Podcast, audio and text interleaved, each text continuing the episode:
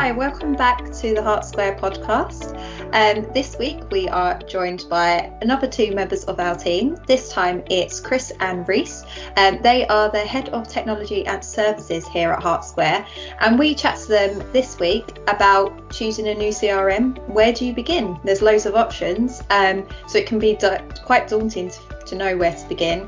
And they highlight um, that doing your research is actually really important before you start making your selection and your choices.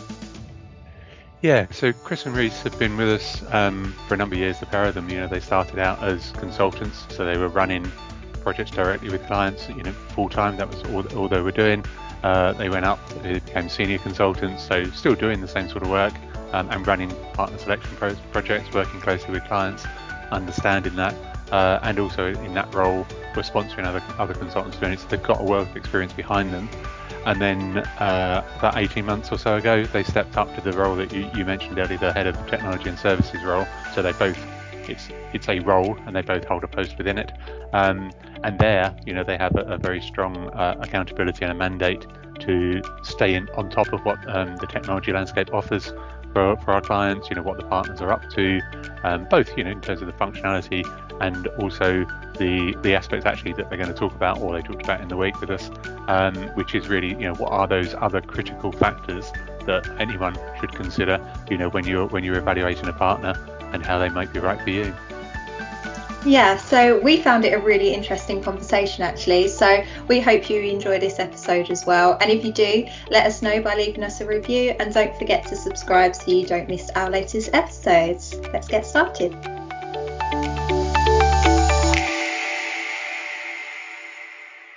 We obviously all know each other because we work together. But um, wondered if um, Rhys and Chris, you could just give us a little intro for people who don't know you. Hi, I'm Rhys. I'm the head of technology and services. Um, been working with Hart Square since around 2014, so have been here quite quite a long time in a, in a number of, of different roles. Um, and yeah, no, so we work with uh, Chris on a on a kind of a day to day, hour to hour, quite often minutes and minute basis. And um, yep, I'm I'm Chris. Uh, I'm uh, one of the other heads of uh, technology and services at Hart Square. Um, I've been at Hart Square for even longer than Rhys has. So um, yeah, I, have been through many of the uh, the roles that we have at Hart Square, and um, moving into the head of tech uh, and services, have got uh, a lot of experience of um, all of the challenges that we have and all of the things that we try to do within the within the, the workspace that we work in. Brilliant. Thanks, guys. So I know you've both, yeah, have got very, very busy day jobs, so we appreciate you coming in to, to chat to us. Um, the pod today is about kind of the importance of doing research when you're choosing a new CRM solution in particular. Um, and the reason for, for having a, a, a, session on that is, you know, a lot of our work, as you know, centers on guiding clients who are, you know, looking to do more more with digital, you know, broadly and specifically and primarily, I guess, when they're looking to implement new CRM technology. Let's run with that. So you know, understanding the options and how to differentiate between them, it's key to them, and uh, and it's you know it's a significant part of your role and responsibility within Hart Square, you know, to to build and, and maintain that knowledge in the area. So you know, not to not to set you up straight out, but the opening question really is kind of you know where do you start? I think I, mean, I think it's a it's a fascinating question because I was considering this and and the different analogies that you can come up with with searching for say a CRM solution. And if you think of it as say if you were buying a car you would you know you jump onto Google you've got loads of sites that give you independent advice you can you know you can collate as much information as you need and you can kind of come up with all of those different perspectives and then come to a decision. And you just simply don't have that in the crm space particularly. Um, so your research is predominantly if you're not if you're not careful it's Google based, and and that is either a, a great thing or a terrible thing, because everybody is going to talk about their solution being perfect and a great fit. Um, you don't really have, um, if you take that kind of first layer of um, information as gospel, you don't really have much to differentiate or balance out those different perspectives. So it's a massive challenge, and I think it's something that probably with Rhys and I, what we what we do and, and what we, we try to continue to do is is look beyond a simple you know rating system and just saying you know that's a five out of five product, we'll go with it because there are so many other factors that that make up that that decision. Um, that go, that go beyond just a really simple simple choice. Yeah, I think I think what the we get the benefit of um, is probably going from the position where we um, we see content on a on a website. You know, we see marketing around. We you know we are this organisation. We we do CRM. We we are doing it for the charity sector, the membership sector, and then um, because we're proactively kind of scanning the, the market for people that we could bring to our clients um, and bring into our processes, we get to then kind of follow that up and, and have conversations with those organizations. And so often, I think what we tend to find is that the kind of the marketing on a site doesn't necessarily match up with the way that that they appear when you put them under, under some scrutiny and start asking questions from the basis of of experience and and um, asking them you know just critical things about you know if you, if you were to take this this kind of simple scenario where you've got you know let's say the system with a uh, you know with 50 people uh, who are going to be users of this kind of budget they've got these kind of problems how would you approach it? What's your methodology? You know is it consistent? Do you make it up on the spot? You know what how do you approach this problem? All of a sudden you that's when you start to see differences and and um, differentiators and some of the indicators of, of, the things we're looking from uh, for from those organizations which is to have consistency about how they do things and, and to show that they are kind of growing learning evolving. You know they really are looking to apply good, solid project management and, and software engineering principles to to the challenges that they that they face. And I, and I think you know alongside that, the, the, the difficulty is that a lot of those things around the methodologies and the, the things that from our perspective are as important, if not many times more important than the, the, technology and the, and the platform and what it can and can't do, are not usually the most visible things on a website. You know, you, you just don't get that flavor from simply you know having a having a click around and, and getting four or five different websites up and it's like okay we've got comparison points between them. So i think that's where the the research needs to go down the route of really looking at talking to people that have experienced the, the you know those those those companies experienced that technology um, you know the sector that we're in. There's, there's there's so much kind of shared knowledge and and shared experience. Um, but you've also got to you've got to kind of go into that with an with a, an understanding that also people can be burnt by those projects and you could speak to somebody that actually doesn't give you a fair assessment potentially of both the, the technology and the the the partner because they they've gone through something which you know may have been largely something on their side it might have been on the partner side it might have been 10 years ago and things have completely changed from there. So it it it is a real challenge but i think it, it it needs then almost a methodology in its own right to make sure that you are focusing on the right pieces of information. Um, and I think it's fair to say, I mean, we've we've got examples of where IT directors or somebody who's been tasked with, you know, go out and find us our replacement for this thing that we're not very happy with, um, essentially get caught up in maybe a conversation at a, you know, at an event or a you know get get passed on some details from someone and just kind of go down that route without really then bringing in any opposing thoughts any kind of different perspectives um, and and it and it can you know spectacularly backfire.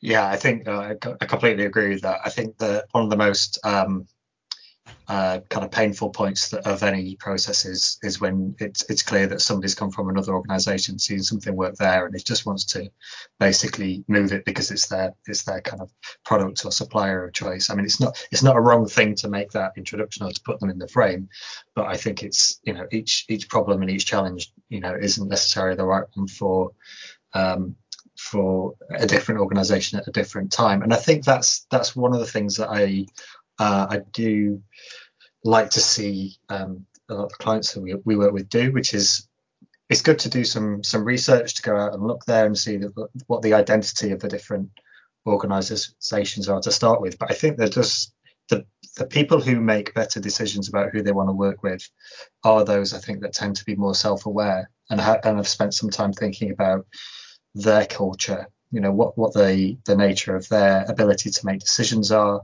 whether they are looking for a more aggressive learning curve or if they're looking for kind of a more slowly evolving process whether they think they can be involved in something that's going to need them to delegate large amounts of responsibility down to a project team and be comfortable with that and, and, and kind of live with that throughout a, a, an implementation project. So I think it's, it's, it's those that have really thought about their uh, culture and behaviours and how that may complement or clash with some of the people they're about to talk to who just and genuinely tend to ask better questions about the people that are put in front of them. And and I think the the the strange kind of element of that, which often we don't we don't always see with with a client until it's a little way down the line, is is how kind of emotive that can be, almost as a, a as a sort of a thing to reflect on. You know, you, you can see clients where they really struggle with the idea of we, we'd love to work in this way, we love that approach. Can we do it? Is that our is that our culture? Is it genuinely something we've got resource to to to kind of be able to um, apply ourselves against.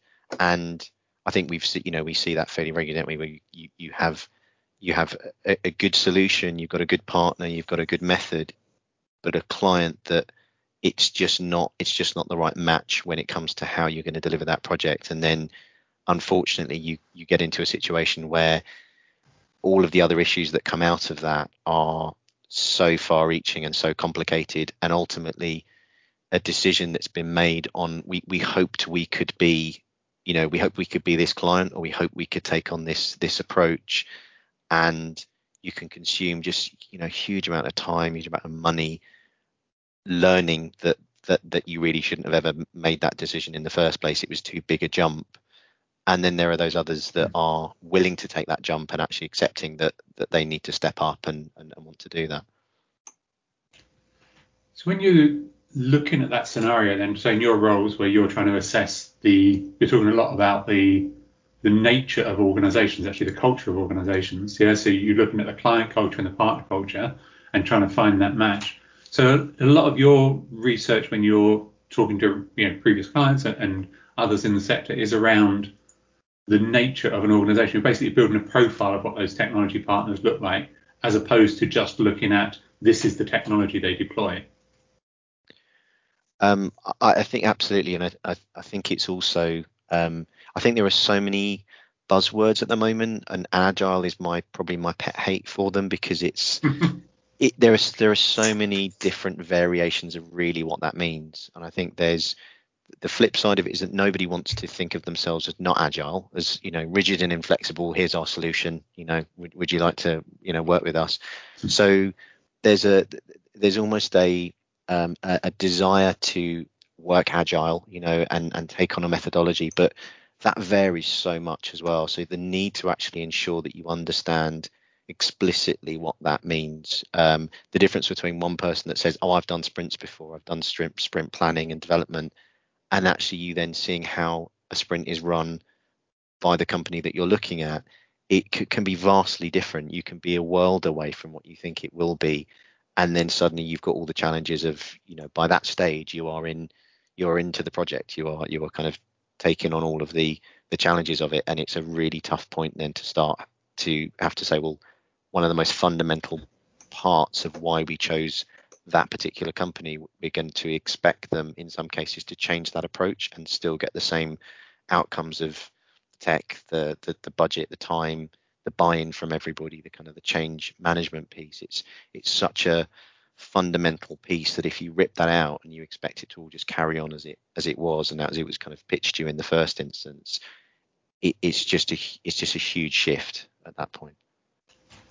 so the key point there being that those cultures can't change. A technology partner is at its best when it's delivering, whether it's agile or whatever version of that it may be, whatever its method is, and the, the challenge for the client is to find their match, somebody who's whose um, whose culture will align with them, not to not to try and change the way you know a technology partner might have great tech, they love the tech, but the method doesn't fit, so they need to be able to let it go, not to try and yeah, not to try and crash their method into or to change the model that the partner uses.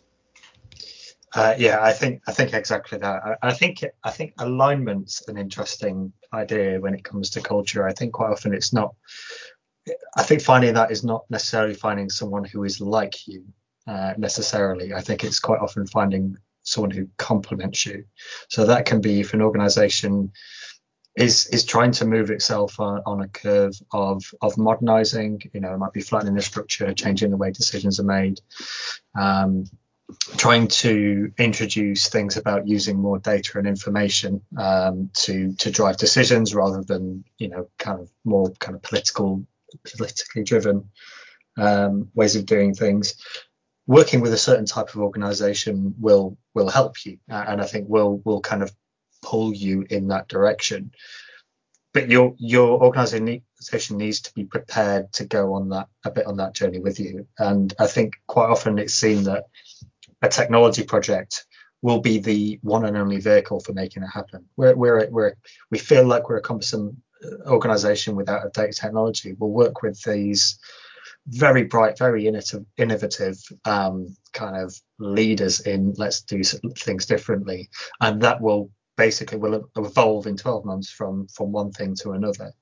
Um, and that's generally not going to be the case. That's when there's most likely to be a clash. What you what you want to be and what you are are too far different to actually go on that journey. Uh, i think it, it can be something where you kind of want to go one level down on that. In it's it's a kind of a uh, someone who's going to put together good solid technology that will improve you, improve your processes. It will it will lay raise a few uh, a few kind of uh, panels in your house and see what's going on underneath them. It'll help you kind of progressively evolve your processes and do things better.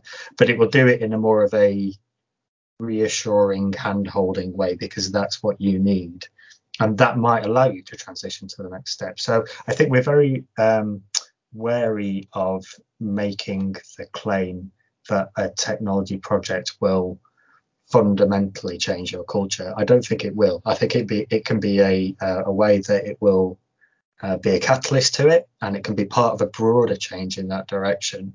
But it won't do it on its own. And I think that's where we're cautious about bringing together a, a client and a partner who almost may like the look of each other, but I, I think the way that we can see the dynamic playing out may not necessarily be complementary. And uh, no, no, I think no, really good point as well because the other thing that's a, a danger is, is you get you get bought into the the the sales team, you know, who, who may not be involved in the delivery at all, and you can you can fall in love with you know a, an energy or a an approach or a calmness or whatever it might be, and if you're not asking the questions at that stage, who am I working with? Are you still involved in the project? Am I going to see you in any capacity once the project starts? You, you could you could buy in completely to almost a, a, a, culture and a personality of a company, which is is essentially a person. It's a sales director or a, or, or a you know business development lead. And then the reality of what you get when you actually start your project is that person steps away, and everything that you thought was the company actually was predominantly the person. There's still a methodology there, and there are still the other fundamental things, but your the things that that have got you through those those kind of um, those milestone decisions to sort of finally say, right, this is who we want to work with. It can be a shock that then you are, you know, you bring in a, a project manager potentially at that stage who you've not met through the process of selection, and they have a different approach. They don't have that same I say energy. I mean, it, you know, that, it can be lots of different elements that that kind of build up to that that ideal um, type of person that you want to kind of have driving your project forward. But it's yeah, it, it's a real it's a real challenge, kind of making sure that's consistent. Yeah, I think you hit on some like really interesting points there. Certainly for me, anyway. Like the points around sort of complementary cultures. Um, I think that's something yeah, which is seems like quite important. So do you find you know there's a challenge for clients to potentially understand their own their own culture and be realis- realistic about it to then be informed to go to um, a potential um, partner to make the relationship or the projects work. I don't know I, I mean i don't know about you recently I, I think a lot of clients that we work with know what their culture is and are quite open about it in a number of cases but those are sometimes the most difficult because they almost see it as a challenge. It's, it, it is like this is our culture and this is how we work, but we want to work differently, and therefore the project can help change us. Um, and you know that's that has its own challenges compared to the ones that aren't as self-aware and you're almost having to kind of it, it's it, that is a, a, sensitive conversation because you have to kind of play that back and you you know and if, and if you're not aware about that or if there's an individual that that understands what that organization is and maybe what it's gone through to try and have them influence another panel of people who might all be saying no no we are we are absolutely we're cutting edge. We we want to do all the things that we can do in house that's a battle that then you've got to lead alone potentially and you you've got to try and balance out the the desire i suppose to keep the enthusiasm about the project without kind of battling everybody and saying that's not us that's not who we are that's too big a leap so it is a really difficult set of conversations that need to be had. Yeah, I think actually the kind of the answer to that question is one of the reasons that I actually really enjoy my job because um, I'm just a little bit curious and uh, nose is a bit strong, but um, I would I would say that actually I would say going going and working with the, the the number of organisations that we do and seeing the variation in different cultures and level of understanding of their own cultures is is is fascinating. I think, and it varies from from those that are a certain way and don't know it at all. And sometimes that's where we get the the advantage, you know, when when we work with a, a, client for a period of time, when they say, you know, we're pretty good at decisions, and we just say, well, actually, can we look at some recent work that we've done and, and, and whether that actually plays out in a practical sense. To those who who um, who know they're a certain way and know they have certain kind of almost kind of cultural idiosyncrasies, but are almost resigned to it. They're almost like, this is how it how it is. We've been this way a long time. We really struggle to move out of it. And I think then you get to the to the more kind of progressive end where you've got um, organisations that have probably started to feel like they've turned a corner. It's quite often when there's there's been some kind of kind of top down recognition that something needs to change, and there's real drivers to to to not accept um, the way that uh, a particular organisation is at, at, any point, and and to actually get them to move forward. So so yeah, no, there's real. I mean, there's there's not really uh, a, a, solid classification, but there's a number of different kind of patterns that that kind of play out, and it's really when you work with them for an extended period of time, and you try and get things moving, you try and get you know clarity on certain decisions, you try and um, move certain things on that that you get to see how how power is structured within the organization and, and how uh, how easily things are make it to get things done. I, and, and I and I think that that also the the other thing I, I think it's probably a pet hate of of ours, um, but but certainly I'll claim it as mine, and then you can agree or disagree. um, is a is a, an organization where they they really know that there's a way that they can't work but they they plow ahead with researching and talking about you know and talking to companies that deliver in a very particular way. Um, because it's just such a waste of time on every, on everybody's side. You know i think it's healthy if you've got a range of different approaches and some kind of variances you know sort of a small gap that you need to bridge between okay it is not us now but this could be if we if we did this.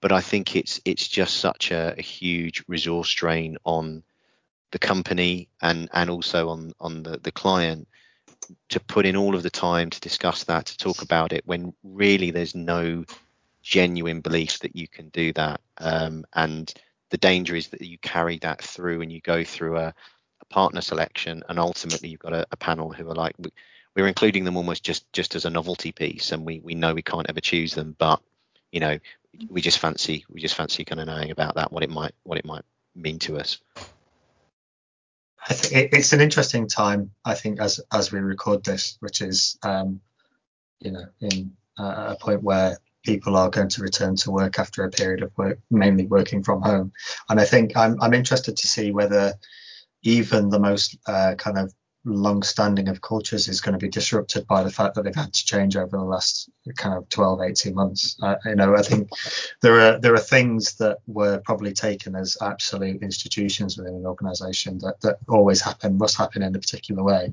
that have just been impossible and they've had to find another way. Um, and the way that people interact the way that you know the, the kind of the interpersonal relationships have probably moved on. And I suppose I generally err on the side of I hope that that's generally going to be for the better. There's a bit more flexibility. I mean, it's in a in a partner selection sense. And certainly, you know, 10 years ago, the location of the partner used to be quite a big factor. You know, with the, it was like, well, if they're not down the road from us, what on earth are we going to do?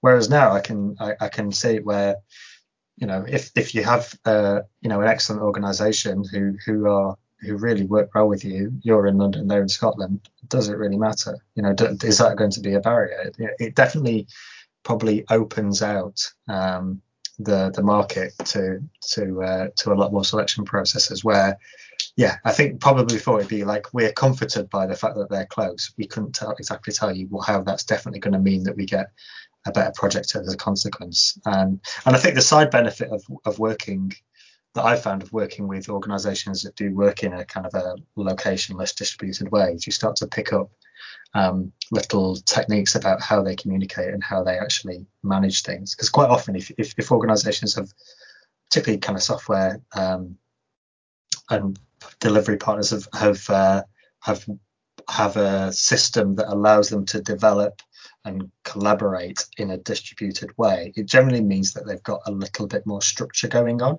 and those methodologies are a little bit more entrenched, which generally for us is, is a positive. So it's a good indication. I think that's really interesting. Um, I think, yeah, seeing how organizations have changed when they come back to being more, you know, whatever that hybrid model looks like, but being more on site. Because two of the key aspects of an organizational culture that for me you've picked out as being important in that profile inside, this is on the client side, sorry, is their basically their ability two things that I think are particularly relevant their ability to make decisions and make timely decisions which we know is fundamental to their ability to succeed in a project anyway. Um, and also the delegation piece. And there's part of me that thinks they would be two key areas that would naturally have had to evolve over the last year that you would think being more distributed less you know less in one space um, and less accessible actually bizarrely less accessible to each other you would think that those two decision making and delegation capabilities would have evolved within clients. But obviously, the truth will out when we get towards, um, well, I get suppose, when, hopefully when we get towards the autumn on that. But it's interesting hearing you talk, yeah, so much about that side, that side of things, knowing, for me, knowing, seeing how that can change.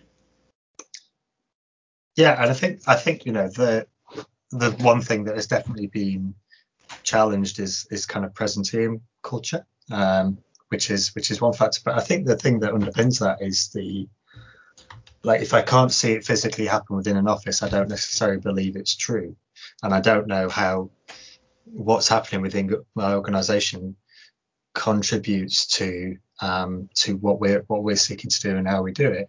Which actually, when when we talk about some of the things that we're trying to do, which is to increase the you know the productivity increase the the kind of the the ability of an organization to do things by being uh, more supported by systems and to running more information through those systems you know achieve better data have better information as a consequence uh, have have more visibility on who they're connecting with how they're connecting what's happening as a consequence that talks to all the same things because it's not about you know you can see somebody over there doing something it's about i'm seeing the outcome of that in the system, and I and I'm interested in how um, that has consequences in in whether we're you know whether as a charity or a membership organization we're doing the things that we set out to do. So I think that's why I think there's this kind of cautious cause for for optimism that um, that there will be there'll be more focus on kind of real outputs and not the the kind of the appearance of outputs in possibly slightly outdated ways. Mm. Yeah, and I, I, I think that the the interesting challenge I think will be when when you assess those those things now, considering you know when you assessed them maybe kind of 15, 18 months ago in terms of the different criteria that you're talking about um, being important to you as a as a company, um, sorry, as a as a client, um, and and the companies that you're going to work with, you might you might have significantly different expectations from from then until now but but you're going to have all the same people.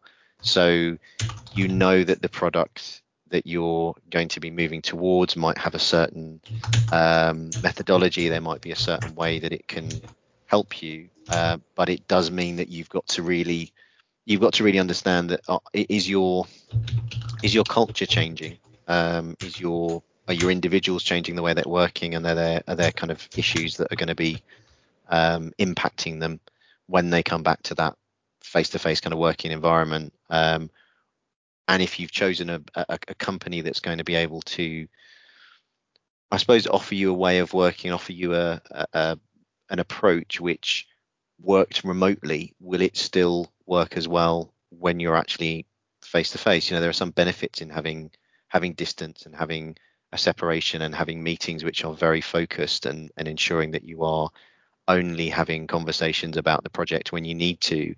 Whereas will that shift back into oh well and you know we, we're just not seeing you as much now on site with us so I, am not sure if we're getting the same value. It will just be interesting to see if you're mid project or you're about to embark on something and you've been in this kind of closed off world of everything's being remote, how are you're going to find that um, once you once you sort of move into um, uh, kind of on site working again.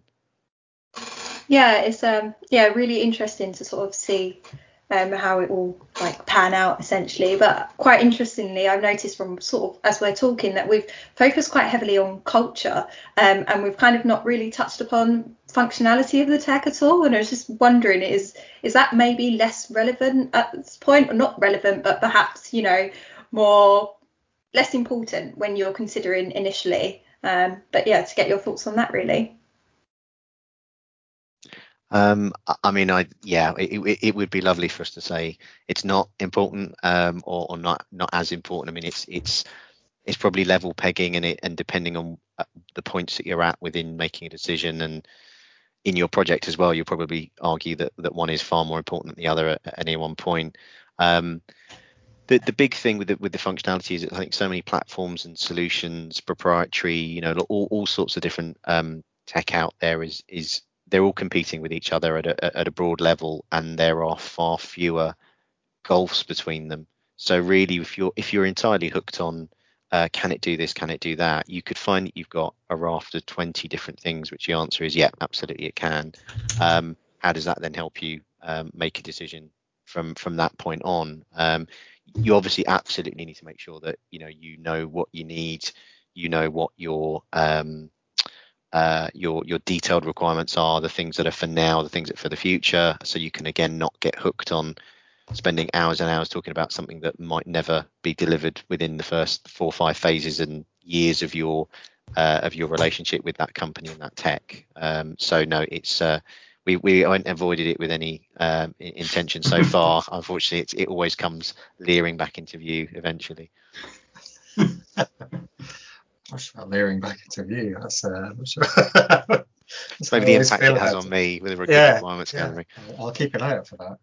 I think. Um, I think it really. Uh, I kind of find that features can be a good way to actually also understand that the organisation that's putting them in front of you. Um, I think I've, I've, i was actually thinking a little bit about this in terms of when um, quite often we have partner engagement sessions, and it's when our consultants are are shown uh, given a demo of a, a piece of um, of a solution or a particular new system, or even you know a, a, somebody we know well that's that's actually designed and delivered something else. And I think that the the times where um, you get a kind of a eyebrows raised, kind of people looking at each other in the in the office as we used to, or you know, kind of you know, you can see the reactions on on Teams is when there's probably like an old gnarly problem that might be just part of like the way that membership upgrades or the way that you know kind of a fundraising payment works or, or something that you know that lots of organizations have a problem with. And someone who's approached it in a really interesting way and has clearly thought about it and designed well to it and you can see how you, know, you kind of it's when you start thinking oh i could see it. If i showed that to one of my clients they would absolutely love that. And i think that you know that tells you something about the organization that you're working with that they've they've actually been they've been in a lot of these situations where they've um, they've kind of hit this problem they've found a way to uh, to really put a good sleep design um, in to, to resolve it. And then it's evolved you know it's actually kind of moved as uh, as they've kind of hit that problem but a slight variation on it um, over time. Because generally one of the things that we're looking at when we're matching partners is where people have almost kind of things that we've seen before, but the slight differences that make them unique for that one. And it's those slight differences that sometimes take, you know, a bit of functionality that everybody uses and adds a funny little thing to it. And it's those well-designed things that can that can adapt to that, you know, that, that are still good and sound and will be able to, to handle that as well. So the other thing that, you know, taking that one step on, you know, I think the one the thing that um, is a good way to approach a demo session is when um, a client has a piece of functionality that they know is really important to them. They know is absolutely crucial to make their business work. And um, you know, when when they see it, when they ask it demonstrated, you know, the the question that I I like to hear is, well, why have you gone about it that way? You know, what was the intention between actually take approaching that particular way and not and not another way? And it's when you get and it sometimes you can just flummox the poor kind of business development person who's a bit like I have no idea, I was nowhere near it. But the, but the functionality that I think suppliers are proud of, quite often they'll say, well, we, we tried this, but we did this and we did this and we did that. And you can see how they've either learned or really considered how to how to put something in place that's that's going to work well for you know a breadth of clients. So I think functionality itself can actually give you hints about the the identity of, of the organization and you know whether whether they designed something 10 years ago but either it was perfect then or they've not done anything with it further or they have constantly moved something on because they're always trying to make it better always trying to make it more suitable for a greater number of people yeah that's really interesting actually and um, yeah definitely there is a balance between that functionality and um, you know culture side of it. Um, I think we could talk about this for a while, but um, unfortunately we're coming to sort of the end of the time. I don't know if anyone had any um, last comments they wanted to make before we uh, sort of wrap up and have to go. Chris? Um, yeah, I mean, I, I, it's been really interesting being able to kind of talk about this uh, this area, and obviously, as you can hear, kind of for Rhys tonight, a it's a bit of a, a, passion subject, so we could probably go on way, way, way beyond uh, the, the, length of time you'd want us to. Um, I, th- I, think the, the, the key is um, don't just start diving into um, your research before you really have a clear idea of what, what you are looking for at a at a level of you know as we've spoken about the culture and the kind of functionality um, if everything is a kind of an open question and, a, and an item for consideration you'll drive yourself mad by the various options you'll find and go around in circles with with different solutions and, and options and, and things and i think all of those areas we've talked about so far, I think, need time to be discussed and be considered. You need to involve people across your organization. You know, if it's again, if it's done in silo, we talked about, you know, if you get hung up on the culture and you forget the functional stuff, then you're going to cause yourself problems with, you know, your your users and and ultimately the people that you're going to have to try and sell the the project to um, down the line. So I think it's just trying to make sure that um, don't kind of make it up as you go along you know try and create a structure and then start putting the information into those structures and being able to assess in that way um, yeah no I would, I would, really agree with that um, i think the other probably couple of things are um, talk to people i think that you know it's quite a big it's quite a big chatty sector um, so i think you know it's, it's quite possible for to pick up the phone to an organization that you may see as a, as a case study and, and say to them well you know well, what what happened for you? How did it work for you? Come to one of our events potentially and, and chat to people there. But I think you know, kind of network and, and hear about even if it's not a you know a partner you may be working with or exactly the same type of organization as you, the more you can learn about people's experience of of deliver of going through projects like this. The chances are you'll you'll kind of learn things that will make you reflect on the way that you're preparing your organization to actually um, to go to go into it. The thing we've actually not talked about very much is cost um, which is quite important mm-hmm. um, because you know there is there are a, a big range of, of cost profiles um, across across the sector, and I think probably having a good idea of what kind of band of cost is is possible is going to is going to help you either kind of knock some options on the head or or kind of extend your range quite considerably.